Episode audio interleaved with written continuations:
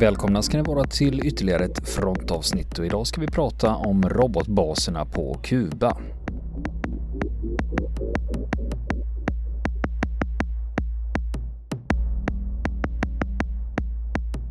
Ja, fronten har åkt upp till Göteborgs universitet för att träffa Håkan Karlsson som är arkeologiprofessor. Och han har forskat kring robotbaserna på Kuba och vad som finns kvar. Och han berättar om hur hans intresse startade för just robotbaserna. Ja, när mitt intresse för det här, det, det är en lång historia. För att jag menar, det vi har jobbat med, med är vad man kallar samtidsarkeologi. Och det, för mig var det ett okänt begrepp fram till, till 2000 ungefär när jag var på, på en konferens i Sydafrika och gick på, på sessioner som jag tyckte inte handlade om det jag höll på med för jag ville se andra grejer. Då, då hörde jag en del väldigt spännande berättelser. Det, det var bland annat en kille han hade jobbat för, för den amerikanska militären, en dansk. Han hade åkt runt till Stilla havet och undersökt lämningar då efter, eh, efter andra världskriget. Vad finns kvar på de här små öarna som han hade lagt ut eh, eh, ja, för, för flyget, sådana här saker. Va? Det här tyckte jag lät ju väldigt spännande. Va? Och sen, sen, när man då kommer att intressera sig för, för den här samtidsarkeologin som, som är en arkeologi som jobbar med lämningar som är, är ganska nära i tid. Där man också jobbar ihop med historiker och antropologer och arkeologer. Alltså, Eh, nej, alltså då, då, då satt man och funderade på, på vad skulle vara det mest spännande som man kunde undersöka alltså av, av samtida materiella lämningar. Nej, då dök det upp det här med, med, med det som vi kallar Kubakrisen eller missilkrisen eller oktoberkrisen eller den karibiska krisen, vad man nu kallar det. Men, men det som hände i oktober 1962 då med, med sovjetiska kärnvapenmissiler på Kuba. Och sen, sen hade vi tur att få en kontakt på Kuba som, som också jobbade med detta. Va? Så att på, på det viset började detta och det, det var 2005. Så det har ju gått 19 år nu. Men det var alltså någon på Kuba som höll på med det här redan? Ja, det, det var det. Eh, och han är alltså en lustig person på det viset för han, han var ju egentligen överste då i, i, den, i den kubanska militärorganisationen. Men när han gick ur aktiv tjänst så var reträttplatsen var på Historiska institutet då. Och där höll han på att beforska just missilkrisen. Va? Så han blev ju överlycklig och sen fungerade det ju så inom akademin att att i hans fall så, så ökade ju hans akademiska prestige när han då fick, fick kontakten med utanför, det fanns ett intresse utanför Kuba för detta. Va? Så att, eh, och det, det är ju en kontakt som, som, som jag jobbar med nu då. Så att, eh, och han, eh, jag menar, han, han hade ju då alla kontakter som krävdes för att göra de här sakerna. Va? Så han kunde ju öppna alla dörrar. Va? Så att där hade man ju tur i det att, att man lyckades hitta honom. Va? Och vad hände sen då efter att ni hade fått kontakt? Nej, då åkte vi dit första gången 2005. Och det, det, det, var ju egentligen, man visste inte riktigt eh, hur det här skulle se ut. Jag hade aldrig jobbat på, på Kuba innan. Eh, ja, hur slutet är detta, hur möjligt är det att mm, alltså, jobba på de här platserna. Men, men det, det visade sig tack vare honom var, var tämligen enkelt. Va? Så att då var vi där 2005 första gången eh, och tittade på, på ett antal av de här Eh, platserna då där, där de sovjetiska kärnvapenmissilerna hade varit utplacerade under en kort tid i oktober 1962. Och det var ju främst västra och, och centrala Kuba och sex platser. Sen valde vi en av dem för, för fortsatt arbete då. Alltså den här första rundan som vi tog var egentligen bara för att se dem. Vad, vad fanns det för förutsättningar? Hur såg infrastruktur och sådana här saker ut? Va?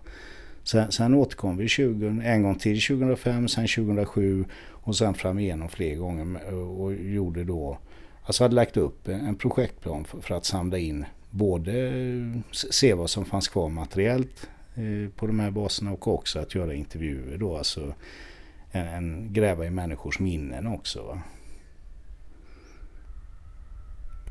Men hur hade de förvaltat eh, de här platserna? Nej, de var inte alls förvaltade kan man säga och det, det har ju sin politiska förklaring. Eh, den här krisen alltså, får man ju egentligen se ett, se ett längre perspektiv. Jag menar, på Kuba gillar man ju inte att tala om, om eh, Alltså man säger absolut inte Kubakrisen för det var, det var ingen kubansk kris. Utan den här krisen menar man ju var orsakad av av de amerikanska aggressionerna från 1959 och framåt. Alltså där, där man då försökte förstöra den kubanska revolutionen. Så det, det, detta var liksom ytterligare ett led i det. Sovjetunionen erbjöd ju naturligtvis snabbt sin hjälp så, så, som världen såg ut under, under det kalla kriget och den här polariseringen.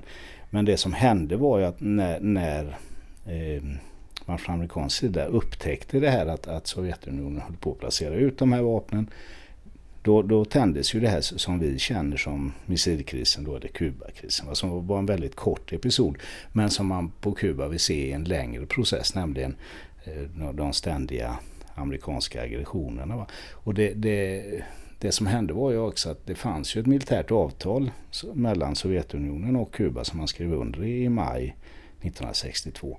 Det som hände i samband med den här krisen var att Sovjetunionen och USA gjorde upp direkt utan kubansk inblandning överhuvudtaget. Va? Så det, det, Fidel Castro gillade aldrig att tappa ansiktet. Va? Det, det gjorde han ju här. Va? Han, han deltog inte, ingen kuban deltog i de här förhandlingarna. Va? Och Sovjetunionen bröt Alltså ensidigt den militära överenskommelse man hade. Därför är det här en, en händelse i den kubanska historien som, som åtminstone Fidel Castro inte ville tala om överhuvudtaget. Va? Så att det här är någonting man, man har velat, inte, inte undertrycka, men glömma. Va? Jag menar, varje nation Eh, skapar ju sin, tillrättalägger sin historia och det här har liksom inte passat så bra in för det, det var ett misslyckande på det viset. Då, då finns det andra saker i, i revolutionshistorien som man kan plocka fram som, som, som är mer, eh, vad ska man säga, passar bättre in i den bild man vill ge. Och det, det är ju exempelvis det här med Playa Giron, Grisbukten, där man då slog tillbaka imperiet som man menar. Och så det, det, det är en bättre berättelse än i, i den här nationella historien än den här missilkrisen. För den, den var ett, ett misslyckande, ett svek som man säger från, från Sovjetunionens sida då. Trots att man trots att man fortfarande var, var oerhört beroende av Sovjetunionen ekonomiskt och militärt efter detta så, så, så var detta en, en, sak som egentligen aldrig, aldrig läkte ut. Va? Men finns det någon officiell historieskrivning som, eh, kring den här krisen? På Kuba menar du? Ja. Nej det gör det inte. Det är ingenting som man, man egentligen nämner. Tittar man på, på revolutionsmuseet i Havanna så nämns det men det, det finns eh, en poster då om detta. Va? Så att det, det, det är någonting som, som förbegås tämligen fort. Va? Det är ingenting man vill lyfta upp. Jag menar i skolorna och så, alltså historieundervisningen finns inte med där.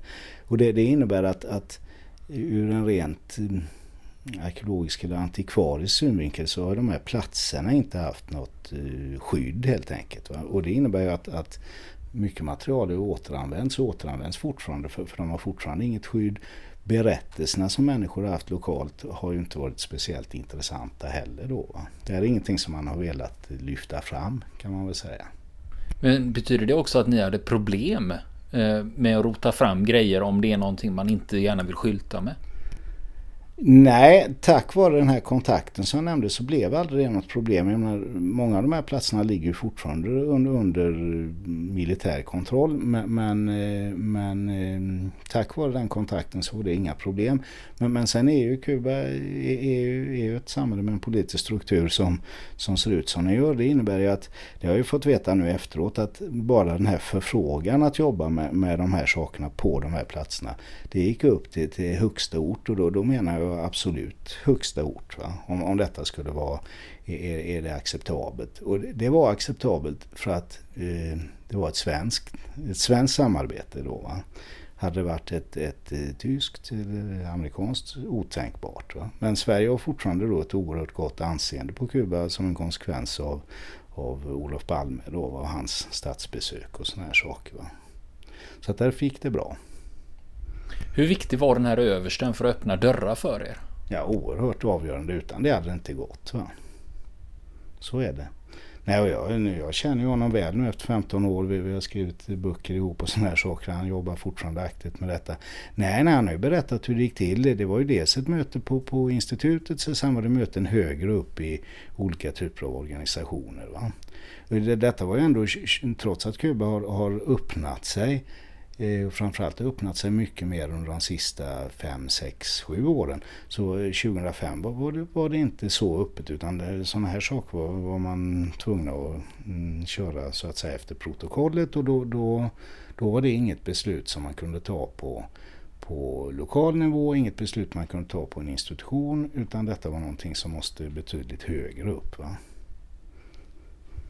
När det, gäller, när det gäller det här ämnet, hur mycket research kunde man göra härifrån hemmaplan innan man kom dit?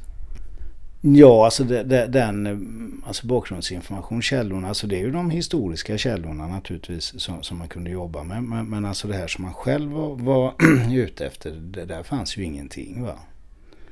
För det, det var ingen som hade, hade lyckats, höll på att komma in på detta eller, eller varit intresserad egentligen heller. Va? Så att vad gäller det här, alltså de materiella lämningarna efter krisen, vad gäller de, de muntliga berättelserna runt detta på, på lokal nivå, det, det fanns ingenting. Va? Vad hände när du kommer dit första gången?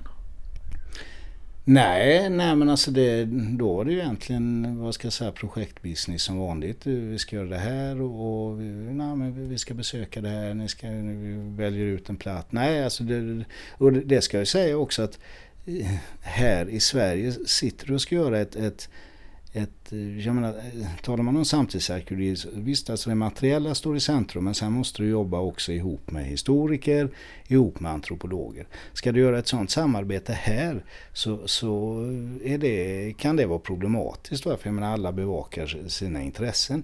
Det visar sig vara oerhört mycket enklare på Kuba. Va? Att, att jobba vad ska jag säga, tvär eller mångvetenskapligt. Och det, det har ju också sin förklaring. Va? Jag menar, många av de här människorna är ju då utbildade i i Sovjetunionen. Eh, och där, där, där, hade man brutit ner ämnena. Va? Alltså man talade om materiella kulturstudier istället. Va? Och det, det, det, var det de var. Och, och, i den typen av disciplin jobbar man just mångvetenskapligt. Va? Ska man jobba mot materiell kultur så, så använder man alla källor. Va? Så det visade sig att det var ju oerhört enkelt. Att, att få ihop en, en projektgrupp där med, med bestående både av arkeologer, antropologer och historiker. Va? mycket enklare än här. Härifrån var vi bara och är fortfarande bara arkeologer. Var det några andra, var det några, där pratar de om att det är lätt med tanke på att de jobbade på det viset. Mm. Men det måste ju också ha funnits svårigheter i det här. Ja, det, det, ja alltså för, för mig, alltså nu hade jag jobbat internationellt på andra ställen men det är ju alltid, alltid svårt som svensk eh, Eh, att, att, att jobba i, i, internationella miljöer för att eh, man, man är van vid att det fungerar på ett visst sätt. Säger någon en tid så är det den tiden som gäller och så. Det, eh, det fanns ju logistiska problem. Alltså, det har det gjort hela tiden under de här alltså då fältkampanjerna man, man har gjort. För att eh, saker händer inte i tid, saker händer då alltid i sista stund och sånt där. Så, sånt var ju problematiskt. Sen, sen eh, initialt fanns ju också problem eh, Eh, och det, det, var ju den interna kommunikationen på Kuba som inte hade fungerat. Även om man då hade tillstånd från högsta ort i Havanna att göra det här så, så det har ju funnits tillfällen då den informationen inte har, har kommit ner på lokal nivå. Och så, så, det har varit eh, ja, en husarrest har det varit i alla fall under, under de här åren. Va? Då man undrade vad, vad, vad är detta för utlänningar som springer omkring och mäter saker och de använder satellitinformation och de kopplar upp sig vad, vad är detta? Va? Men eh, sånt går ju att lösa. Du hade inget fribrev från Castro själv då? Jo, faktiskt. Jag har letat efter det, för det har jag någonstans. Jag tänkte jag skulle sätta upp det på väggen, för det står att, att uh, Håkan Karlsson och det här svenska teamet uh, har min tillåtelse att jobba på de här platserna. jag har bara sett en kopia på det, men, men på den nivån var det va.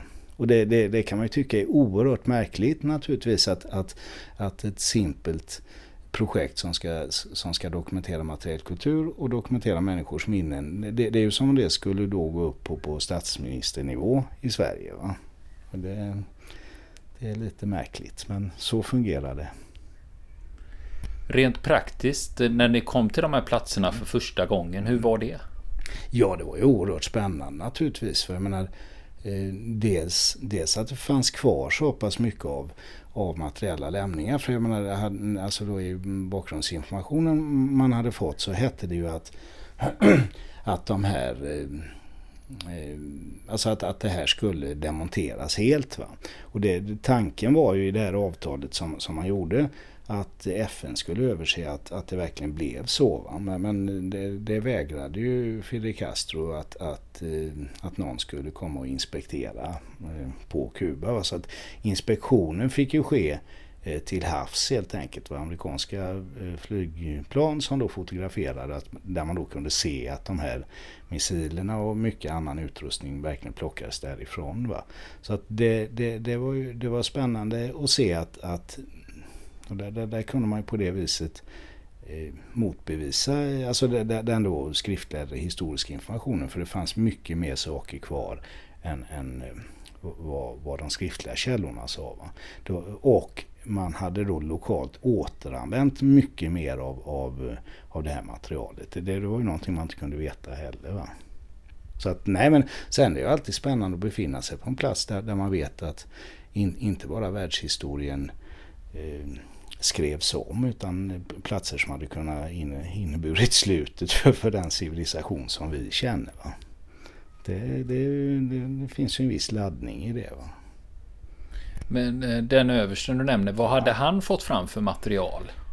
Han hade gjort, han hade gjort faktiskt en, en, en grundläggande mm, inventering.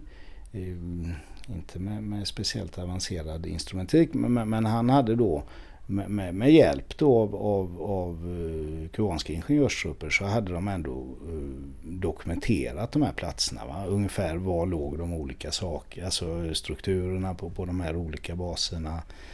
Uh, det hade han gjort redan 1991. Men, men sen, alltså det han har ägnat sig åt mer, det, det är ju en, en traditionell historieskrivning egentligen runt den här krisen, alltså den stora historien Eh, fast från ett kubanskt perspektiv då. Han har ju som historiker har ju inte varit så intresserad av det materiella heller. Både han och inte minst alla de här bönderna som han har talat med genom åren. Eh, nej, men hade och har lite svårt att se så vad kan det här egentligen tillföra en, en, en historia. Den är ju redan känd. Va? Men som, som, som arkeolog och som samtidsarkeolog så menar jag ju att att det kommer fram andra typer av historier, annan typ av, av information ur det materiella. Och det här förhållandet att, att börjar man jobba med det materiella det är samma på den kubanska landsbygden som i, i, i, på den svenska landsbygden. Började med det där så, så finns ju ett intresse. Va? Människan är, är, tror jag, av naturen intresserad av, av det man inte kan se. Va? Alltså det, det som ligger under jord, jordytan eller Eh, alltså det, det, är spännande. Va? Det, det, det, handlar om att upptäcka någonting. Va? Det, det är samma där. Därför kan man ju använda då den typen av, av arkeologi. Och det gäller förhistorisk arkeologi också. Man kan använda det som en plattform för att få igång samtal med människor. Va? Och så, så kunde man jobba där också. Va? Men de här materiella lämningarna, vad är det för typ av lämningar vi pratar om? Ja, dels talar man framförallt om om den här hangaren som man hade eller missilsilon. Med silo menar jag då inte någonting som är nedgrävt i, jorden utan mer som en, en, en hangar helt enkelt sammanfogad då av, av mm, eh, vad ska man kalla det? cementbågar egentligen. Och det var någonting som, som man tog med sig från Sovjetunionen eh, satte upp på, på de här platserna. Sen eh, överenskommelsen mellan USA och Sovjetunionen eh, det blev plötsligt väldigt bråttom att ta sig därifrån. Va? Så att det där hann man inte få med sig. Va? På, på en del ställen så, så, står de där fortfarande kvar. På, på andra är de då raserade och man har återanvänt eh, eh, det här materialet. Va? Det, det, det är liksom det, det främsta på, på, på, alla de här ställena. Sen finns det också andra saker. Menar, vi har undersökt Eh, Eh, baracker, eller det, det som fanns kvar av baracker, det var primärt golven. Men, men eh, det, ja, det, det, finns på en del ställen. Sen finns det mycket material som, som man också valde att inte ta med sig i form av, av eh, ska man, alltså metallplattor i, som har sin egen historia egentligen. Alltså sådana här som man kan använda för att lägga ut um, landningsbanor som man kan använda för, för när man ska fram med tunga fordon och sådana här saker. Så det där finns överallt. Va? Det har man återanvänt då. Från, eh, man har återanvänt det till väggar, till broar, till, till allting. Va? det där har en lite extra intressant materiell historia för ursprungligen är de inte från Sovjetunionen utan de är från USA. Det var alltså en, någonting som Sovjetunionen fick under andra världskriget. Va? Det, det är en amerikansk innovation va? som man använder väldigt mycket i, i Stilla havet för, för att kunna lägga ut landningsbanor fort på, på små öar och så. Va? Alltså där, där finns ju en livshistoria i den där materiella kulturen som är spännande. Va? Tillverkade i USA, brukade i Sovjetunionen sen andra världskriget och sen, sen slutar de på, på den kubanska landsbygden som, som allt, allt från väggar till lador och inhägnade till grisar och sådana här saker. Det där, men sen ska man ju säga också att man hade ju som arkeolog då väntat sig att hitta mer materiella lämningar. Alltså inte i form av strukturer men väl alltså fynd, artefakter då, föremål. Men, men eh, det, det visar sig att det fanns väldigt lite sånt. Jag menar den, den, och förklaringen till det får man när man då talar med folk. Alltså de, de har ju dammsugit. Så fort de, de sista sovjetiska lastbilarna hade lämnat de här platserna så var ju folk där och letade. Alltså man dammsuger det här. Det fanns massa material kvar. Va? Det fanns, det fanns nylonpresenningar, det, det fanns eh, aluminium, det fanns massa saker som man kunde använda. Va? Och det, det är ju så på, på, på all landsbygd, framförallt i, i, i fattiga delar av världen. Man använder ju allt. Va? Så det är därför man, man har dammsugit de här platserna. Va? Men det betyder ju också att saker, men på det viset kan det också betyda att sakerna finns kvar fast ja. inte på platsen. För Kuba har ju inte haft ett stort inflöde av prylar. Det är ju därför saker och ting återanvänds och återanvänds och återanvänds. Så det borde ju också betyda att det finns ett bevarande. Mm, det, det gör det. Eh, ja, det finns ett bevarande alltså, jag menar, eh, i närheten av de här baserna och det gäller både på den landsbygd som ligger närmast men även i mindre städer så dyker det upp föremål primärt då de här metallskivorna. Va? Men sen en annan sak som, som var, var vanligt förekommande under den här krisen det, det var att de sovjetiska soldaterna bytte eh, material eller föremål med lokalbefolkningen. Va? Och, och den byteshandeln såg ofta ut på det viset att det man ville ha var, var rom och det man gav var, var massa eh, militära persedlar då. Va? Jag menar, allt från kläder till, till klockor och sådana här saker. Va? Och de där, det där finns ju också. Va? I, Eh, sen är det ju svårt va? för jag menar, eh, det, det, det blir alltid sådana här teman som uppstår i berättelser som går igen från, från de här olika platserna. Och det, det, det är ju exempelvis där historien om, om eh, sovjetiska klockor som folk har haft. Va? Jag har sett väldigt få sådana va? och jag är fortfarande inte övertygad att jag har sett någon som är från 1962. Va? Historien i sig blir självbärande. Va? Så, så fort du har en, en eh, rysk klocka så, så är det lite oklart. Alltså minnet fungerar på det viset. Va? Jag menar, man kanske fick den 1972 men i minnet och, och i i, i alltså det sug som den här berättelsen har så, så har man fått den under krisen. Va? Och det är inte att man ljuger utan minnet fungerar på det sättet. Va?